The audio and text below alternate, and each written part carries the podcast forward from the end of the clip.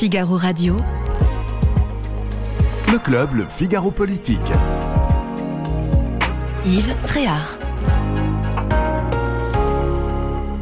Nous allons parler de trois sujets, comme très souvent d'ailleurs, euh, trois sujets qui sont d'abord l'immigration. Est-ce que, est que le gouvernement euh, eh bien, a intérêt à trouver un, dénominateur commun, une espèce de terrain d'entente avec la droite qui se monte plus euh, à l'offensive que jamais sur ce terrain qui est un terrain euh, délicat?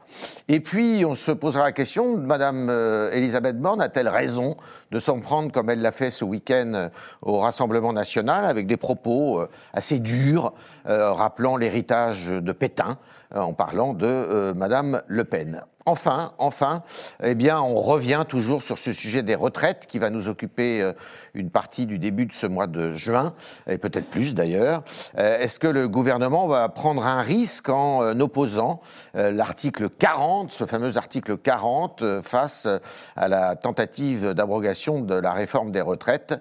Il semble se diriger vers ce recours, et on va parler de tout ça avec nos brillants débatteurs.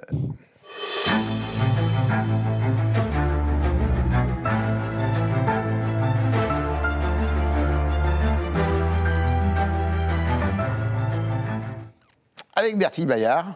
Bonjour Bertie. Bonjour Yves. Pas beaucoup d'économie peut-être ce soir, mais quand même, il y a quand même des sujets qui peuvent prêter à des interprétations économiques. Il y en a toujours. Euh, bonjour, Madame, euh, euh pardon, euh, Marilou Magal, pardon de, de cette intimidation, qui est chargée du, notamment du Rassemblement national, mais pas que à l'intérieur euh, de la rédaction du Figaro, avec Pierre Lepelletier qui, lui, alors à l'autre bout, euh, plutôt euh, la gauche et, et, et, la gauche de la gauche. Et Bonjour. puis notre invité aujourd'hui, Roland Carroll. Bonjour Roland, politologue, Bonjour. et vous êtes l'auteur d'un livre qui vient de... Euh, qui vient de sortir, que je recommande d'ailleurs, euh, qui est une espèce de voyage, et qui est un voyage au cœur de votre Ve République, puisqu'il euh, est question aussi de toutes vos expériences et de toutes les études que vous avez menées pour les uns et pour les autres. Merci d'être là, tous les quatre, à l'occasion de, ce, de ce débat. Marilou, est-ce que le gouvernement a intérêt à trouver un terrain d'entente avec, le, avec la droite euh, oui, oui. En fait, le gouvernement n'a pas de majorité, donc il a besoin, quoi qu'il arrive, des voix ouais. des républicains pour faire passer son texte. Ouais. Donc lui, il essaye de trouver un terrain d'entente avec eux, et ce qui donne, pour une fois, aux républicains la force. Ils, sont, ils ressortent grandis de cet épisode et ils essaient de faire peser la balance en leur faveur. Ça va, ont... Et ça va marcher, à votre avis? Bah, En tout cas, euh, c'est vrai quand on compare euh, les projets et un peu les, les idées qui sont sorties par la droite, euh, on a du mal à voir comment ils ne pourraient pas s'entendre. Ce qui est surtout frappant, je trouve, c'est qu'on peut se dire que la droite revient un peu de nulle part. Quand on se souvient de la, la présidentielle, euh, les moins de 5% de Valérie Pécresse, ouais. et ils sont aujourd'hui indispensables pour le gouvernement pour adopter un projet de loi qui est quand même important sur l'immigration. Donc c'est quand même pour eux un retour en grâce. Ils doivent se frotter les mains, les républicains. Oui, mais alors Roland, quel projet de loi? Est-ce que c'est le projet de loi du gouvernement, qui est un projet de loi qui se veut équilibré, qui est un modèle en même temps, c'est-à-dire que d'un côté, on est social, on veut régulariser des, des, clandestins dans des métiers en tension, et puis de l'autre, eh ben, euh, euh, on se monte un peu ferme vis-à-vis -vis des, des, obligations de quitter le territoire. C'est pas du tout le projet de la droite. Hein. Le projet de la droite, ce sont deux propositions de loi, une qui autoriserait euh, via une, euh, une, correction de la, la, la Constitution, euh, eh ben, à, à, engager des référendums sur ce sujet, et puis une autre proposition de loi, une loi ordinaire, euh, qui se montrerait aussi beaucoup plus ferme vis-à-vis -vis de la gestion de, de l'immigration. Oui, je crois que c'est un petit jeu politique ouais. Qui, au fond, n'a peut-être pas une grande importance. Ah bon? Je m'explique. Euh, quand vous interrogez les Français sur ce qui les préoccupe, sans leur proposer de liste, l'immigration est très très très loin dans leur sujet de préoccupation. Oui. Mais comme ça envahit le débat politique, parce que ça intéresse les uns et les autres, maintenant quand on leur fait une liste, l'immigration monte. Mais ça ne va pas changer leur vie. Et ils savent parfaitement que les uns et les autres ont été incapables de régler les problèmes et seront incapables d'avoir des solutions qui régleront vraiment le problème. Donc c'est une espèce de théâtre d'ombre. Chacun doit promettre des choses qu'il sait impossibles à faire. Mmh. Ça se passe dans la plupart des pays d'Europe de cette façon-là, et donc on a une opposition gauche-droite. On est content de revoir euh, des choses qui parlent idéologiquement. Et alors, Roland, pourquoi c'est, pourquoi c'est pas possible? Ben, C'est pas possible parce que, euh, comme il ne s'agit pas de le faire, mais de le dire, il faut pouvoir continuer à le dire sans le faire. c'est aussi simple que ça. C'est du euh, Guy Bedos, là, votre... Mais, mais écoutez, vous pensez, qui est-ce qui a demandé qu'on donne des euh, permis de travail, des autorisations de demeurer sur le territoire aux métiers en tension? Ce sont les patrons d'entreprise. Mmh. C'est les patrons de PME, de, de, la restauration, de la propreté, du bâtiment, mmh. qui ont dit, ben nous, on est bien forcés d'embaucher des euh, sans-papiers, puisqu'il n'y a personne d'autre sur le marché. Mmh. Et voilà que c'est la droite qui se met à dire, mais on ne peut pas faire ça, ça serait un appel d'air pour les autres c'est absolument à contre-courant. Leur propre électorat dans ce secteur n'est pas d'accord avec eux. Euh, quant, à, Macron qui fait semblant chaque fois de confondre l'asile et euh, l'accueil, bah, c'est aussi un tour de passe-passe pour faire croire à sa générosité. Mmh. Je n'arrive pas à croire à la conviction profonde des uns et des autres. Je crois qu'ils ont trouvé quelque chose de pratique qui intéresse les gens, qui permet de ne rien faire et de parler, et que ça va nous occuper jusqu'aux élections européennes. Euh, j'ai peur de croire que tout ça est un peu un théâtre d'ombre. Alors justement, euh, euh Bertille, euh, la droite se réfère à un exemple et d'ailleurs, un peu toute la classe politique aujourd'hui a le regard tourné, pas uniquement d'ailleurs en France, mais sur ce qui se passe au Danemark.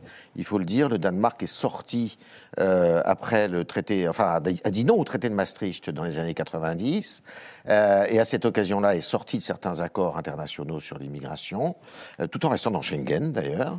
Et, euh, bon, ils régulent, ils contrôlent leur immigration beaucoup mieux que les autres États, y compris avec une majorité aujourd'hui qui est une majorité social-démocrate.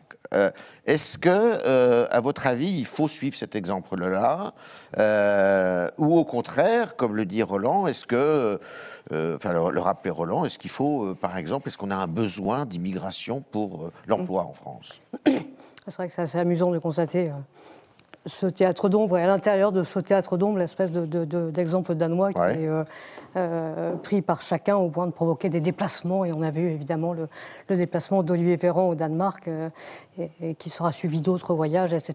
Donc voilà, ce, point-là est, assez amusant. Ce sujet d'immigration de travail et sur les métiers en tension, oui, on voit bien qu'il y a des besoins dans les métiers en tension et mhm. qu'une partie de ces besoins sont d'ores et déjà pourvus par des personnes potentiellement en situation irrégulière régulière. Euh, donc les, patrons sont demandeurs sans être très vocalement demandeurs non plus, mais ça fait partie de l'éventail des solutions qui sont sur la table pour résoudre ce, problème sur certains métiers, dans certains secteurs, en particulier euh, tout ce qui est euh, hôtellerie, restauration, BTP, etc. Donc là, il y a un vrai sujet. c'est d'ailleurs un sujet sur lequel l'opinion n'est pas, pas une pour le coup une opinion de cette tranchée. Je crois que quand on interroge la plupart des Français, ils sont plutôt d'accord pour qu'il y ait cette régularisation euh, des travailleurs déjà installés sur le sol français. Mmh. Euh, donc Même chez ceux qui veulent être plus fermes avec l'immigration, ils sont globalement d'accord pour la régularisation. Euh, donc le, maniement des sondages d'opinion dans cette affaire est, fait partie effectivement des, des, choses un petit peu compliquées. Quand on dit les Français sont massivement d'accord pour qu'il y ait une régulation forte de l'immigration, c'est exact. Mais comme le disait Roland, c'est pas leur première priorité. Et à l'intérieur de cette question de l'immigration, ils sont d'accord pour la régularisation euh, des travailleurs déjà sur le sol. Donc ça permet de nuancer un petit peu euh, les propos tenus par les uns et par les autres. Après, on a euh, la question de savoir si la majorité et LR peuvent trouver un chemin. ils n'ont pas le choix. Je veux dire, pour l'exécutif, c'est euh, la fin du quinquennat qui se joue quelque part. Quatre ans. Quatre ans qui vont, être très, qui vont être longs de toute façon et qui vont être très très longs s'il n'y a pas d'accord possible avec les LR qui sont, c'est la seule possibilité, franchement, euh, de, avec euh, la seule possibilité de nouer des accords de gouvernement. Et LR, à l'inverse, n'a pas non plus tellement le choix parce que si ce n'est pas eux qui le, qui le, qui le font, qui, prennent qui y arrivent, ce sera la, le Rassemblement national qui sera conforté dans l'idée, euh, personne n'y arrive, euh, essayez-nous.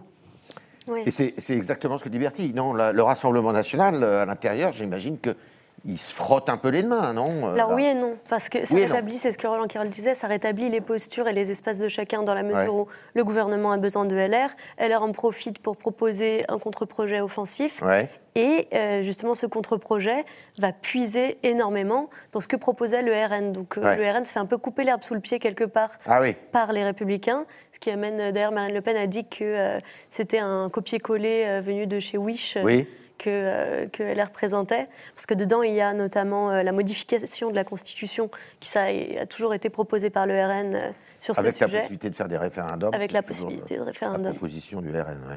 Et, mais il y, a des, il y, a des sujets qui vont être un peu compliqués entre LR et la majorité, notamment LR propose de supprimer le droit du sol quand les, les parents de l'enfant seraient en situation irrégulière, et ça, à mon avis, pour l'aile gauche de la majorité en tout cas, ça va être une proposition qui dépasse la ligne rouge. Alors, on va écouter justement quelqu'un qui euh, est réputé plutôt appartenir à l'aile gauche de la majorité. Il s'appelle euh, Olivier Véran. La seule chose qu'on pourrait redouter en matière d'immigration, ce serait l'inaction. Pourquoi est-ce que nous voulons avancer sur le sujet de l'immigration et de l'intégration? D'abord parce que nous voulons être en capacité de mieux accueillir ceux qui ont vocation à rester. Nous voulons être aussi euh, en capacité de mettre en relation des, emplois qui ont besoin de, de main-d'œuvre étrangère avec des étrangers qui cherchent un emploi en France, ça tombe bien. Et nous voulons aussi être plus efficaces pour dire à ceux qui n'ont pas vocation à rester qu'ils ne peuvent pas rester. Si nous faisons une loi, si nous avons besoin d'une loi, c'est parce que nous avons besoin d'outils supplémentaires. Et il n'est pas un député, quel que soit le bord politique, dans sa circonscription, qui vous dira le contraire. Ensuite, nous avons besoin d'une majorité pour faire passer un texte de loi. Il se trouve, et je le redis, hélas, que je, l'ai dit la semaine dernière, nous attendons toujours les propositions de la gauche en matière d'immigration, d'intégration. Je suis sûr que la gauche a des choses à dire, en tout cas la gauche de gouvernement. Et puis il y a la droite qui a, formulé des propositions. Certaines, le ministre de l'Intérieur a eu l'occasion de le dire lui-même, ne sont pas en l'état acceptable, notamment celles qui reviennent à sortir des traités internationaux ou de la Convention de, Genève. Personne ne peut penser que cela soit réaliste et souhaitable. Et puis certaines propositions que les LR font qui consistent à ouvrir un certain nombre de chantiers et de sujets. Eh ben, nous leur disons, discutons de ces chantiers et de ces sujets.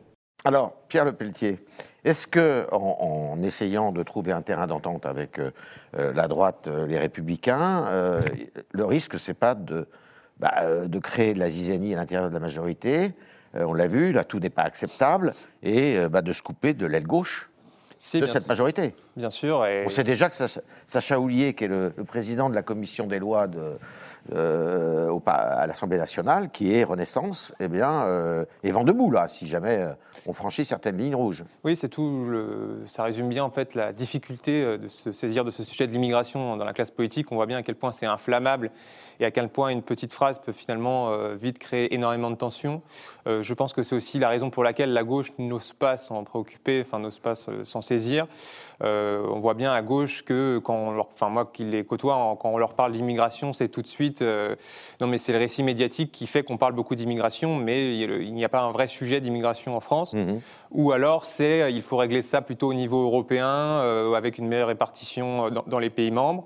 Euh, et il y a cet exemple dont on parlait tout à l'heure du Danemark, qui sont un peu les, cousins euh, gênants, on va dire, de la grande famille euh, sociale démocrate, parce que en fait, ils ont fait leur mue sur cette question avec des propositions quand même assez, fermes, assez dures. Et finalement, au Danemark, ça a l'air de ne pas poser plus de problèmes que ça. En tout cas, au Danemark, certains ministres peuvent dire j'assume cette politique, et pourtant, je me sens à 200% de gauche. Donc, on sent que c'est un peu erreur système quoi, au sein de la gauche française là-dessus quand on leur parle du Danemark. Euh, et on sent que c'est en mutation. certains mhm. disent il faudrait quand même s'en saisir, même si tout ça reste souvent sous couvert d'anonymat, parce qu'encore une fois, c'est quand même très inflammable. Mhm. Roland euh, euh, est-ce que c'est possible de modifier la Constitution? Et est-ce que, votre avis, la réponse, parce que pour modifier la Constitution, bah, c'est tout un dispositif, c'est toute une procédure qui est compliquée, et est-ce que c'est un sujet qui peut rentrer euh, à partir du moment où la Constitution est, modifiée, dans euh, le champ référendaire? Non, c'est très difficile de, changer la Constitution. Et dans l'état actuel des forces parlementaires, c'est impossible. C'est impossible. Donc, euh, moi, il y a deux choses. Je voudrais dire deux choses. La première, c'est que sur le fond, ce qui m'inquiète un peu dans les propositions de la droite française aujourd'hui, des républicains, c'est un, le droit du sol, je trouve que c'est quand même un fondement tout à fait fondamental de la nationalité française. Ça a été un débat franco-allemand pendant des, dizaines et des dizaines d'années. Et je trouve que renoncer comme ça à un principe fondamental de la constitution d'une nation, c'est très dangereux. Et la deuxième chose, et peut-être plus dangereuse encore, c'est euh, vouloir pouvoir sortir des traités européens. La droite française a été l'une des co-constructrices essentielles de l'Union européenne. Tous ces traités ont été conçus avec elle. Elle a participé à chacune des étapes de la construction européenne, je dirais à égalité avec le centre-gauche. De mhm. cette façon, parce qu'il y a le problème de l'immigration, de vouloir commencer à sortir des traités, c'est une façon de commencer à défaire une construction qui a été patiente et qui a quand même changé notre continent et changé plutôt en bien euh, mhm. les espaces de vie dans lesquels nous sommes. Donc je trouve qu'il faut faire attention avec tout ça. je, pourrais ajouter la même chose sur les traités internationaux. Il y a mm. la nouvelle marotte de la Fondapol vient de publier un brûlot contre le traité franco-algérien de, 1968. Il faut le relire pour voir que il propose d'ailleurs pas de le renégocier, il propose carrément de le jeter à la poubelle, de le jeter aux orties. Euh, dans l'état actuel des relations franco-algériennes, il manquerait vraiment plus que ça. D'autant que si on lit le texte, qui est quand même signé par le général de Gaulle et Maurice Couve de Murville, voilà ce que la droite balance. Il est écrit que tous les ans, on fixe le nombre d'Algériens qu'on est prêt à accueillir en France. Mmh. Je me souviens que pour la première année, c'était 35 000. Donc on peut très bien se servir de ce traité autrement qu'on l'a fait jusqu'à maintenant. Donc je dirais attention quand même à pas avoir des, mesures comme ça qui peuvent parler aux gens parce qu'elles sont violentes, mais qui sont probablement impossibles à mettre en œuvre. Et, la, deuxième chose, c'est à partir de ça, chacun fait ce qu'il veut. Hmm. Euh, euh, s'ils veulent signer la droite hmm. et le gouvernement, ils peuvent toujours dire bon, ben ça, on est d'accord, on le fait ensemble, le reste, on verra après, hmm. et on signe. Ou bien on dit ah ben non, on est trop éloigné et on ne signe pas. La vérité, c'est ce qui compte, c'est la volonté politique. Ou on veut signer, ou on ne veut pas signer. Ce n'est pas une vraie discussion sur les textes. On voit très bien comment chacun peut se rétablir. C'est des postures politiques. Le plus logique, selon moi, ça serait qu'il ne signe pas. Ah Parce que la droite a besoin de récupérer une autonomie par rapport à Macron. elle doit passer pour une force politique qui compte pour les prochaines européennes, et pas comme l'appoint des macroniens. Et Macron lui-même, bah, euh, il, est tellement embarrassé avec ses ailes dans la majorité. Est-ce qu'il a tellement besoin de cette loi? Je n'en suis pas sûr. Voilà. Donc je ne suis pas sûr qu'il y ait un intérêt réel des deux à signer. Mais s'ils le veulent, ils le peuvent. Mais euh, Bertie, tout de même, si on regarde un petit peu, si on fait de la politique, de l'économie politique aussi, euh, bon, il y a eu les retraites, on va voir quelle est l'issue, parce que c'est pas encore, euh, ça n'est pas acquis.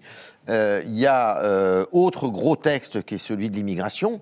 Mais alors après, si jamais bah, l'immigration, il se passe rien, qu'il n'y a pas d'accord qui soit trouvé, qu'est-ce qu'ils font quoi? Sur quoi ils vont pouvoir être actifs, être montrer qu'ils ne sont pas qu'ils évitent un procès en immobilisme qui est vite euh, arrivé en France. Hein. Il reste les textes euh, un peu techniques. Euh, je pense dans le domaine économique, on a, le, on a le texte sur l'industrie verte qui arrive, tout ce qui est réindustrialisation. On va avoir un texte sur qui va être important sur l'énergie, avec la loi de programmation énergie-climat, qui là aussi va être intéressant pour voir est-ce qu'on trouve ou pas un consensus. Mais on y arrive sur ces textes-là précisément, sur des textes sur aussi à haute intensité. La majorité avait réussi à bâtir un premier consensus, on va dire schématiquement, avec la gauche sur les énergies renouvelables, même s'il y a eu aussi euh, des votes euh, LR, notamment au Sénat. Et de l'autre côté, avec LR, notamment le texte sur l'accélération du renouvelable. Mais bon, ça avait été découpé en tranches justement pour pour, euh, euh, réussir cette, cette, distribution des rôles à l'intérieur de l'Assemblée. Sur la loi de programmation énergie-climat, ça peut être beaucoup plus difficile, parce que là, on a vraiment, euh, on va avoir à nouveau une, une opposition à gauche, hors Parti communiste sur le nucléaire, qui va être, qui va être assez forte. Donc ça, ça. Mais voilà. Donc il reste quelques textes techniques comme ça à, à faire passer. Et puis après, on va être beaucoup dans l'exécution. Euh, et ce qui est vraiment le, défi, surtout pour un deuxième mandat, c'est-à-dire à un moment de dire euh, euh, on a dit, on fait. Et on a dit, on obtient les résultats. Et, euh, donc là, la, loi n'est pas forcément absolument nécessaire pour, euh, pour y arriver. Et puis on aura les textes budgétaires qui seront là encore très importants, sur lesquels euh, la majorité, y compris Elisabeth Borne, a dit qu'elle ne s'interdisait pas le 49.3 et elle en aura probablement besoin pour faire passer le, budget. le, budget de 24 et le budget 25 vont être très très très compliqués à bâtir, avec une exigence de sobriété, pour le coup, très forte en matière de finances publiques. Euh, et à l'inverse des besoins d'investissement qui sont, qui sont considérables. Donc là, le, chemin à, trouver, il, va être, il est peut-être encore plus étroit que sur l'immigration. Alors Pierre, justement, ce qui est ça qui est, intéressant, parce qu'on avait vu qu'il s'était estompé euh, au cours du premier quinquennat, et d'ailleurs c'était l'œuvre d'une certaine façon d'Emmanuel Macron, mais là le clivage gauche-droite, on a l'impression qu'il revient euh, de façon plus affirmée. Quoi, hein, euh, oui, euh, tout le monde se sent important parce que tout le monde a compris que sur certains textes, on avait besoin de lui ou de l'autre. Et en fait, on se rend compte en fait, dans quelle galère se retrouve Emmanuel Macron et son gouvernement. en fait, c'est la démonstration qu'une majorité relative est un enfer à vivre pour, pour le gouvernement. Euh, que sans majorité absolue, c'est quand même très difficile. Les oppositions, euh, et d'ailleurs ils nous le disent, les oppositions, ceux, les députés qui étaient entre 2017 et 2022, ils avaient un peu l'impression d'être là pour rien parce que tout passait comme ça, et voilà. Mhm. Et là, tout le monde dit, c'est beaucoup plus intéressant parce qu'à la moindre voix, ça peut faire basculer, donc il faut être là tout le temps. Voilà, on les titille. Enfin, mhm. franchement, euh, et je trouve notre discussion vient de le prouver, quelle difficulté pour Emmanuel Macron pour trouver des majorités, quoi. Mhm. Marie-Lou, il va trouver cette majorité pour le ils vont trouver un terrain d'entente, à votre avis? Et on sait qu'il y a une grande partie quand même de LR qui est euh, favorable à trouver un accord avec Emmanuel Macron. Même euh, ils sont prêts à abandonner euh, toute la, tout le volet référendaire, tout ça là? Ça, en tout cas, c'est pour l'instant la base de leur communication. C'est un projet fort et qui appartient aux républicains. Donc ce serait aussi se dévoyer que d'accepter de renoncer aux nouvelles propositions qui viennent de sortir. Tout ça pour être la béquille du gouvernement, en quelque sorte. Bon. Eh ben, on va suivre euh, ce débat qui est loin, qui est loin, très loin d'être fini. Alors, pendant le week-end, sur euh, Radio J, euh, où était invitée la première ministre, eh bien, elle a eu des propos euh, qui était euh, assez euh, étonnant parce que ça faisait longtemps qu'on n'avait pas entendu des propos comme ça qui montraient que l'héritage finalement de Madame Le Pen et du Rassemblement national, c'est celui du pétinisme. Le Rassemblement national est l'héritier de Pétain. Un changement de nom ne change pas les idées et les racines. C'est ce qu'a dit Madame, Madame la Première ministre Elisabeth Borne. Marilou, j'imagine que c'est vu du côté euh, du Rassemblement national comme une aubaine, non, finalement? Alors une aubaine, je ne sais pas, beaucoup euh, se sont offusqués des mots d'Elisabeth Borne parce qu'en fait, il y a deux choses. Euh, dans, ces mots, il y a deux choses. Il y a la nature de l'argument et son efficacité. Sur la nature de l'argument, euh, politiquement, Elisabeth Borne le fait parce qu'elle se réfère à un fait qui est historique et qui est vrai, c'est-à-dire, euh, si on se rappelle de la création euh, du Front National en 72, il y avait des résistants autour de la table. L'ancêtre du Rassemblement National L'ancêtre, il y avait des résistants, mais il y avait également un, milicien, un ancien de la Waffen-SS, etc. Donc il y a cet héritage qui est gênant et dont tous les nouveaux cadres du RN sont un peu gênés. Et elle a raison d'utiliser cet argument politique parce que ça s'appuie sur quelque chose de vrai. En revanche, le gouvernement, sur euh, là-dessus, joue un peu sur les deux tableaux parce que publiquement, d'un côté, il va euh, utiliser l'argument fasciste euh, en l'opposant au Rassemblement national, et de l'autre, on va entendre dire par ces mêmes membres de la majorité que Sébastien Chenu, vice-président RN de l'Assemblée, est non pas un bon mais un très bon vice-président, ou que le RN s'est montré plus républicain que LFI lors du débat sur les retraites. Donc quand euh, les électeurs regardent ça, ils sont un peu perdus vis-à-vis de ce, double jeu argumentaire. Et euh, là, d'ailleurs, Emmanuel Macron, tout à l'heure, en Conseil des ministres, euh, a un peu rappelé à l'ordre Elisabeth Borne en disant qu'il fallait arrêter d'utiliser l'argument moral et qu'il fallait utiliser, attaquer le RN sur les faits. Et dans les faits, c'est vrai que, par exemple, la préférence nationale, c'est quelque chose que le RN revendique toujours et qui a été instauré dans le programme par euh, un certain François Duprat à l'époque, qui était un négationniste, et euh, ça attire, enfin, ça, va toujours dans ces racines-là. Roland, elle a eu raison de faire cette sortie. Alors, on, sait son passé, hein, son propre passé, avec un père déporté qui s'est suicidé après, après la guerre, et, alors qu'elle, elle était toute jeune fillette. Elle a eu raison de dire ça Franchement, ça m'a fait sursauter tout de suite. Ouais. J'ai dit, bon, c'est vrai qu'il y a un passé euh, du Front National qui. Que Marie-Lou a rappelé, oui. Qui inclut le, triste privilège de l'âge que j'ai, et que j'étais observateur au congrès de 72, euh, au congrès de fondation, et je les ai vus de mes yeux vus, ils étaient bien là. Bon. Mais quoi euh, C'est pas ça le Rassemblement national aujourd'hui. si Marine Le Pen a doublé, plus que doublé, les voix de son père, ce qui est rarissime pour, un, parti politique, c'est qu'elle a non seulement changé le nom, ça peu importe, mais qu'elle a changé réellement la matrice politique et idéologique, que vous ne trouvez plus le moindre trace d'antisémitisme, qui était quand même le fondement du nazisme. Donc je me suis dit non. Et, aujourd'hui, la, mise au point, Marie-Lou a été gentille en disant qu'il l'a gentiment retoqué. Je ne me souviens pas d'un Conseil des ministres ou un président, et à ce point, retoquer un Premier ministre. Ah euh, à côté de ça, quand Mitterrand essayait de faire de l'humour sur, Michel Rocard, c'était du pipi de chat. Euh, là, il lui a quand même dit, mais vous n'arriverez jamais à faire croire à 13 millions d'électeurs qui sont des fascistes. Et il a raison.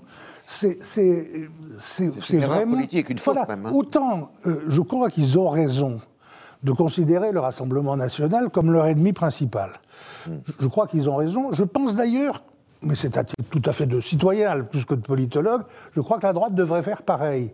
Je crois qu'on devrait considérer que les valeurs que défendent aujourd'hui le Rassemblement national, notamment la préférence nationale, sont contraires aux valeurs de la démocratie française. Donc qu'elle dise des choses comme ça, je, dirais bravo, et vous avez raison, il faut faire comprendre ça aux gens. Mais Pétain, c'est vraiment pas le problème. Pendant la campagne présidentielle contre Zemmour, ça avait un sens parce que lui-même avait essayé une espèce de réhabilitation de Pétain et de son soi-disant rôle positif pour les juifs français. Mais le Rassemblement national, il n'y a rien de cela aujourd'hui qui le raccroche au maréchal.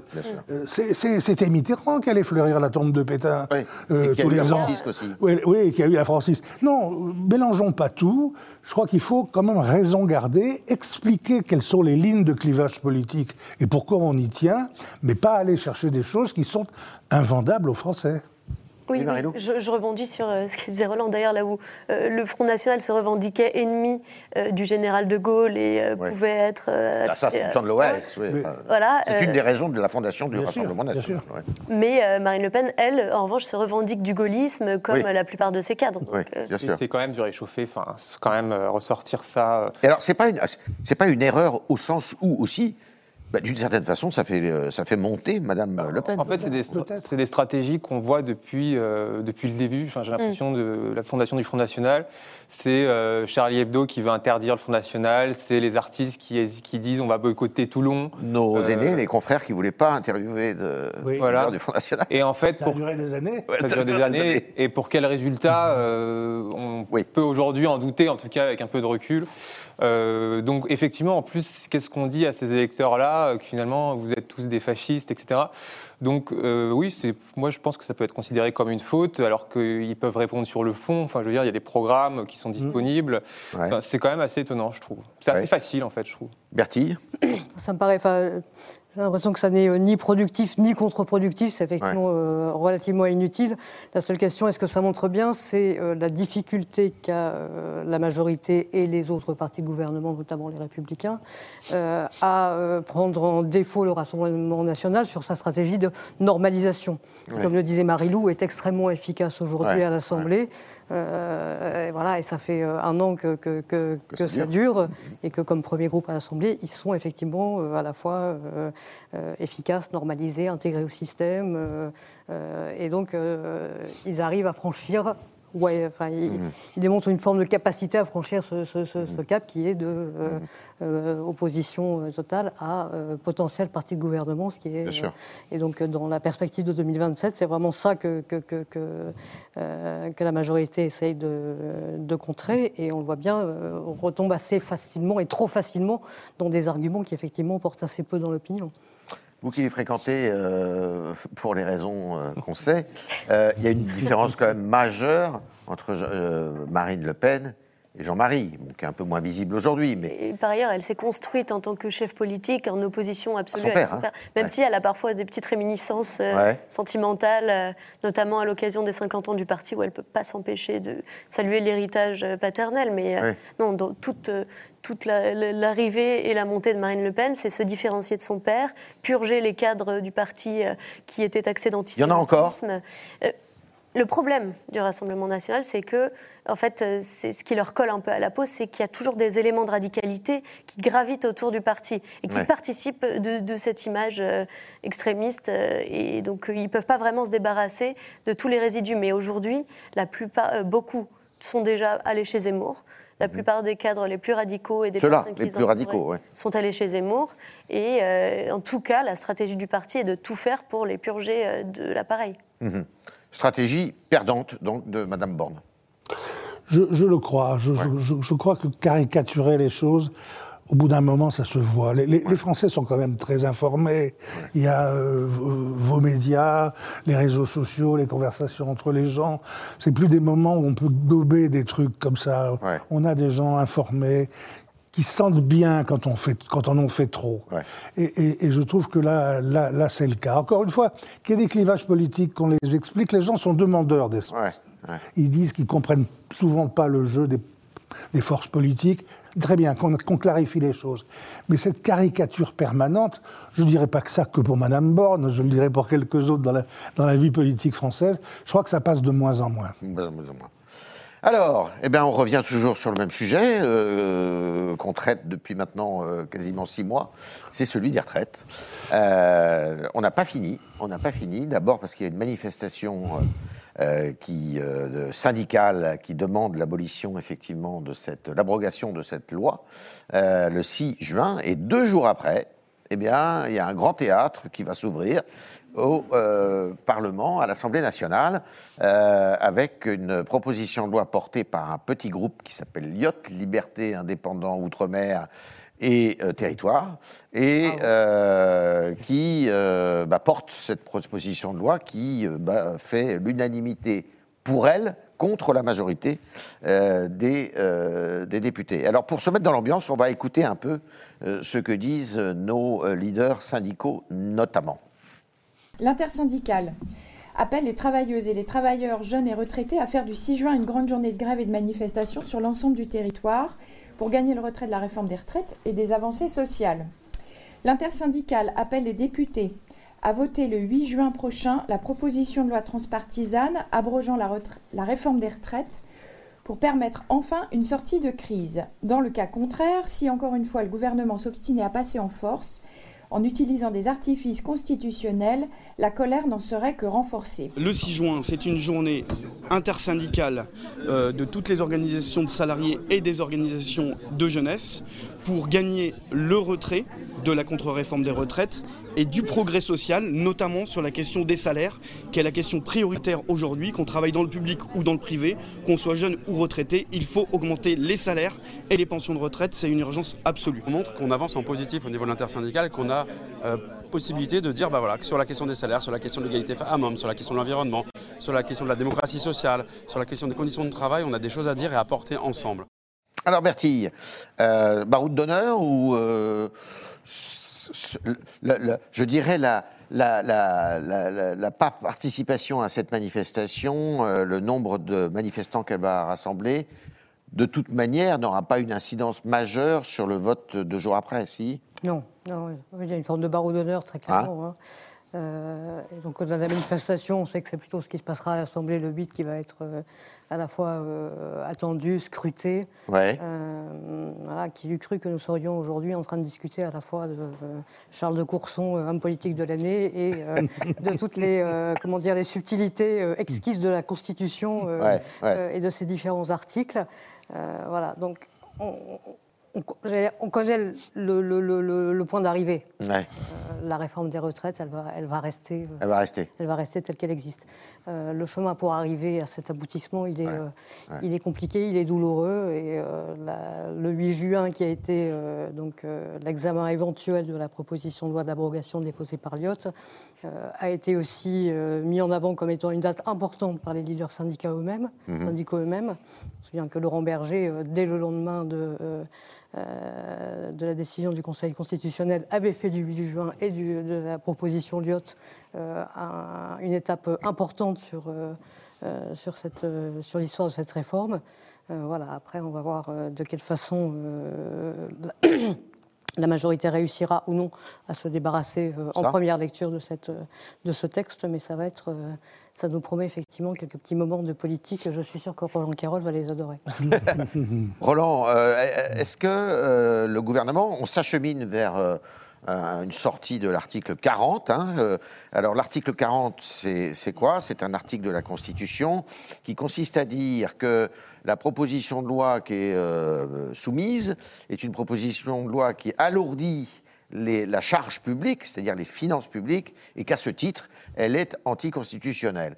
Est-ce qu'ils ont raison euh, de sortir préalablement cet article, l'article 40 Il semblerait que dans la majorité, maintenant, tout le monde soit à peu près d'accord, y compris la présidente de l'Assemblée nationale. Euh, ou au contraire, est-ce que c'est une faute psychologique? Qui peut être commise parce que ça empêche évidemment le débat. Oui, d'abord un mot pour dire que euh, l'intersyndicale, elle ne pouvait pas ne pas faire une dernière manif. Euh, pour la réforme de 2010 des retraites, il y avait eu 14 manifestations nationales, égalité. 14, c'est la 14e. Ça va pouvoir s'arrêter. Ils auront au moins fait pareil, euh, sans illusion. Ils savent très bien ce que vous avez dit, que quel que soit le taux de mobilisation, ça n'aura aucune espèce d'incidence. Mais ils se sont remis maintenant à cette décision euh, un peu inattendue euh, sur la proposition de Courson, qu'il faut quand même saluer. Le type qui, au sein du Parlement, est le défenseur ardent des comptes publics tout le temps, et qui était pour le dépositaire d'une motion pour la retraite à 65 ans, et qui se met à devenir euh, le, voilà, le va-t-en-guerre contre une réforme de 64 ans. Bon, euh, je n'ai pas très bien compris ce qu'il lui a pris, mais ça lui a donné une espèce de renouveau. Ah bah ça, une popularité énorme. Une popularité énorme. Alors, ce, groupe Lyotte, qui est un groupe de, fait euh, un peu de choses très différentes. De et de broc. Briques et de broc, euh, il devient l'espoir de chacun. et chacun se cache derrière le groupe Lyotte en espérant que, quand une motion de censure n'a pas été adoptée à neuf voix près, neuf voix après, c'est comme euh, dans les courses de montagne, c'est le dernier mètre le plus dur. Mais bon, ils se disent Ah, c'est donc possible Et donc il y a cette espèce d'espoir que ça, pourrait passer. Bon, face à ça, le gouvernement se dit Le mieux, c'est d'empêcher la discussion. Donc l'article 40. Constitutionnellement, ils ont raison. C'est possible. Ça rentre évidemment sous le coup de l'article 40. Ça supprime des recettes. Ça, ça fait pas l'ombre d'un. De l'ordre de 15 milliards d'euros. Hein. Ouais. L'inconvénient, c'est qu'on a laissé passer sept ou huit réformes de même ampleur, eh avec les mêmes déficits, et qu'on ne les a pas arrêtées. Donc on peut dire, OK, juridiquement peut-être, mais politiquement, vous vous fichez de nous. Vous l'avez accepté pour d'autres. Comme par hasard, vous brandissez l'article 40 seulement parce qu'il s'agit des retraites. Les deux sont vrais. Ils ont le droit, c'est constitutionnel, c'est un peu fort de café. Euh, Madame Braun-Pivet, euh, qui a euh, une image, euh, comment est-ce qu'on peut dire, contrastée hmm. à l'Élysée. C'était également dire. voilà, et même dans son groupe parlementaire, désormais, elle n'est pas d'une habileté toujours remarquable. Bref, elle, veut elle, a voulu se refaire un petit peu une personnalité, et donc elle s'est dit qu'elle allait montrer qu'elle était la présidente de tous les députés. Donc elle a laissé passer, en bureau de l'Assemblée, l'inscription alors du jour de cette de cette, euh, de cette proposition sans moufter. Euh, je crois qu'elle a été maintenant suffisamment rappelée à l'ordre par le château, avec des arguments assez forts, pour qu'elle soit maintenant d'accord pour reconvoquer le bureau de l'Assemblée et euh, lui faire dire que l'article 40 sera déclenché. Pierre, effectivement, est-ce que c'est quoi? C'est une décision de toute manière qui a été prise, comme le dit Roland, au château. Ça, c'est le président de la République qui a, fait, qui a harmonisé, je dirais, les discours. On a l'impression, mais on peut le comprendre, parce que finalement, la réforme des retraites, ça ressort par la porte, ça revient par la fenêtre.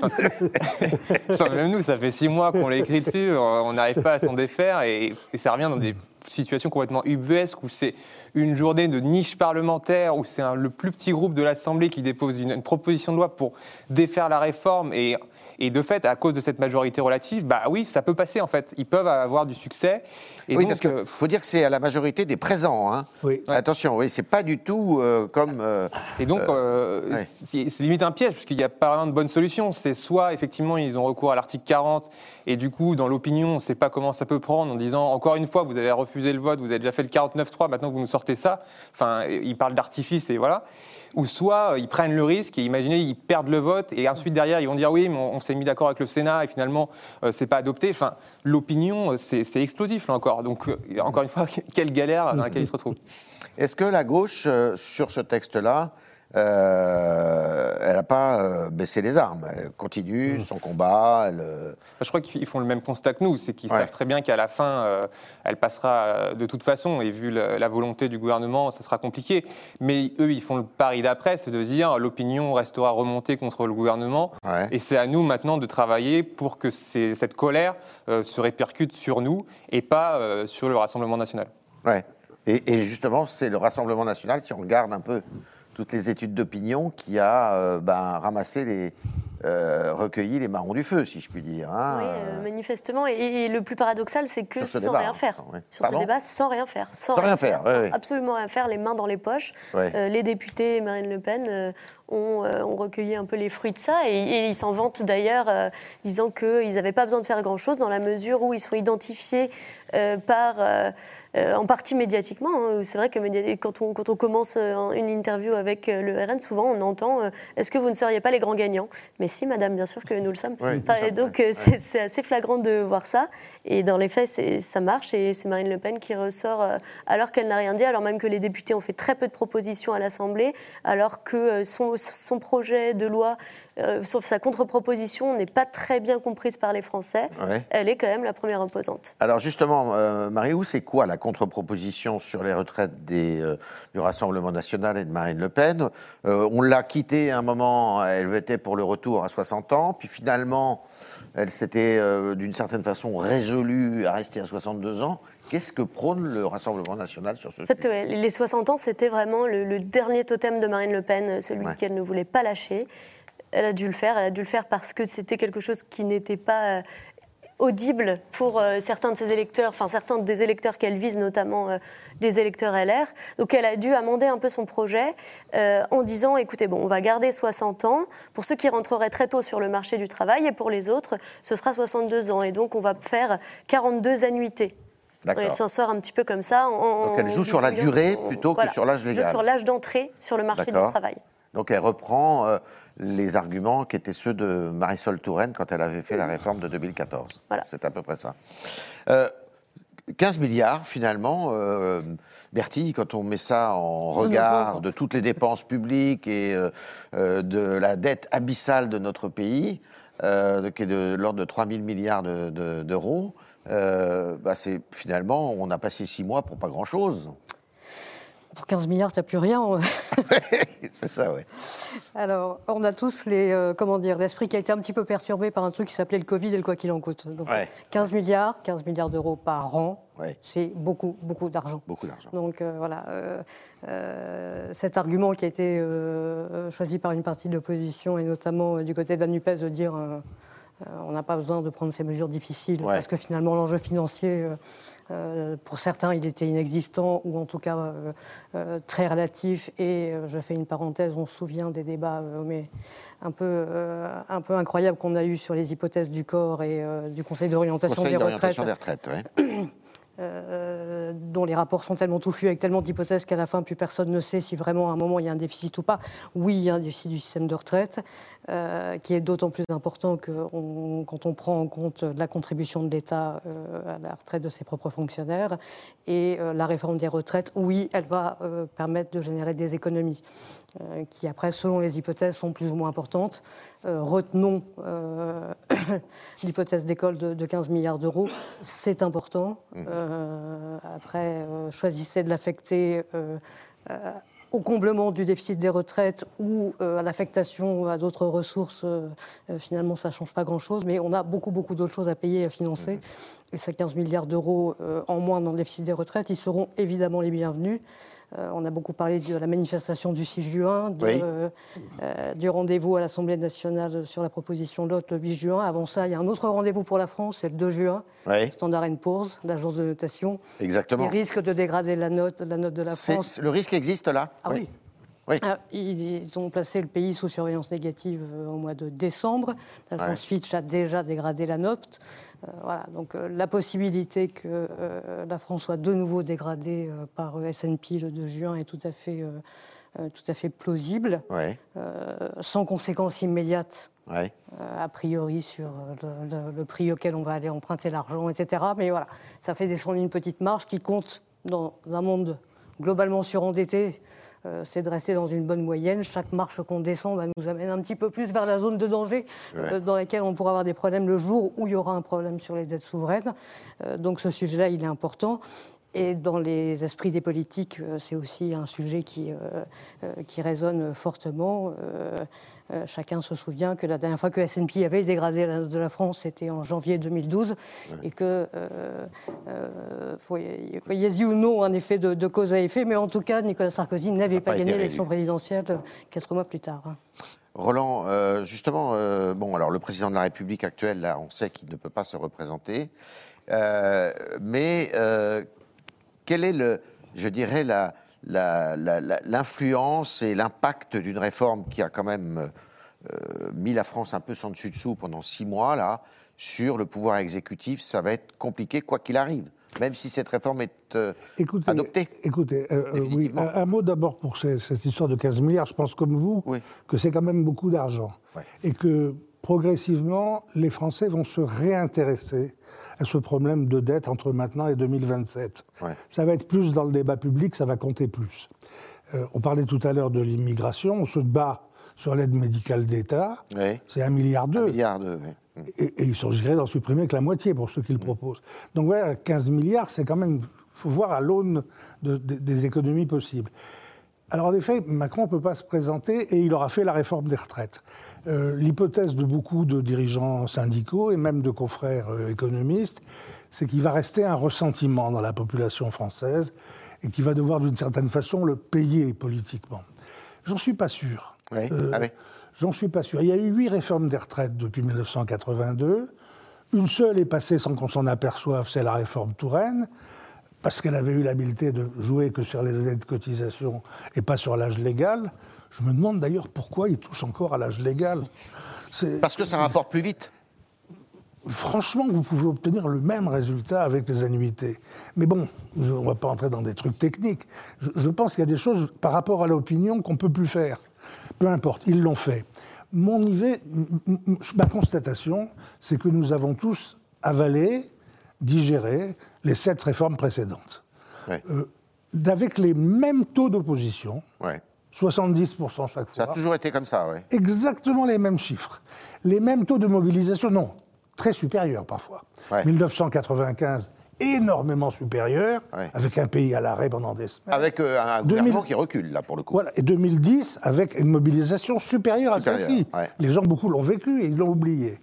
Donc, il y a eu tout ça, et je rappelle que quand même, dans les sondages, il y a toujours eu 7 Français contre sur 10, mais il y en a toujours eu 8 sur 10 qui ont dit elle va être appliquée et promulguée, promulguée et appliquée. C'est-à-dire qu'il n'y a jamais eu de doute sur le fait. L'argument démographique pèse incroyablement sur les raisonnements politiques des Français. on est bien forcé d'y passer. On est contre, on veut pas. Si ça pouvait ne pas me concerner, je me battrais. Mais bon, quoi, c'est comme ça, c'est une fatalité. Donc mon hypothèse à moi, mais je suis peut-être un, gentil euh, bisounours, c'est que on va avaler celle-là aussi. Qu'il y a de nouveaux problèmes sur la table, que là, dans le contrat social lié à la loi sur le travail et la main-d'œuvre, et les conditions de travail, qui va motiver énormément les salariés, et cette fois-ci notamment les salariés du privé, qui sont les premiers concernés alors qu'ils se sentaient moins concernés que d'autres euh, par les mouvements syndicaux là. Donc je pense qu'il y, a, comme dirait un vieux syndicaliste, il y a du grain à moudre. Ouais, Monsieur Bergeron. Hein, voilà, voilà. et, que, voilà, je, crois que ça ne va pas laisser des traces si indélébiles que ça sur le plan politique. Alors, intéressant. Marie-Lou nous disait tout à l'heure que finalement, et on le voyait dans les études d'opinion, bah, le, Rassemblement national euh, s'était un peu frotté les mains quand même dans cette histoire.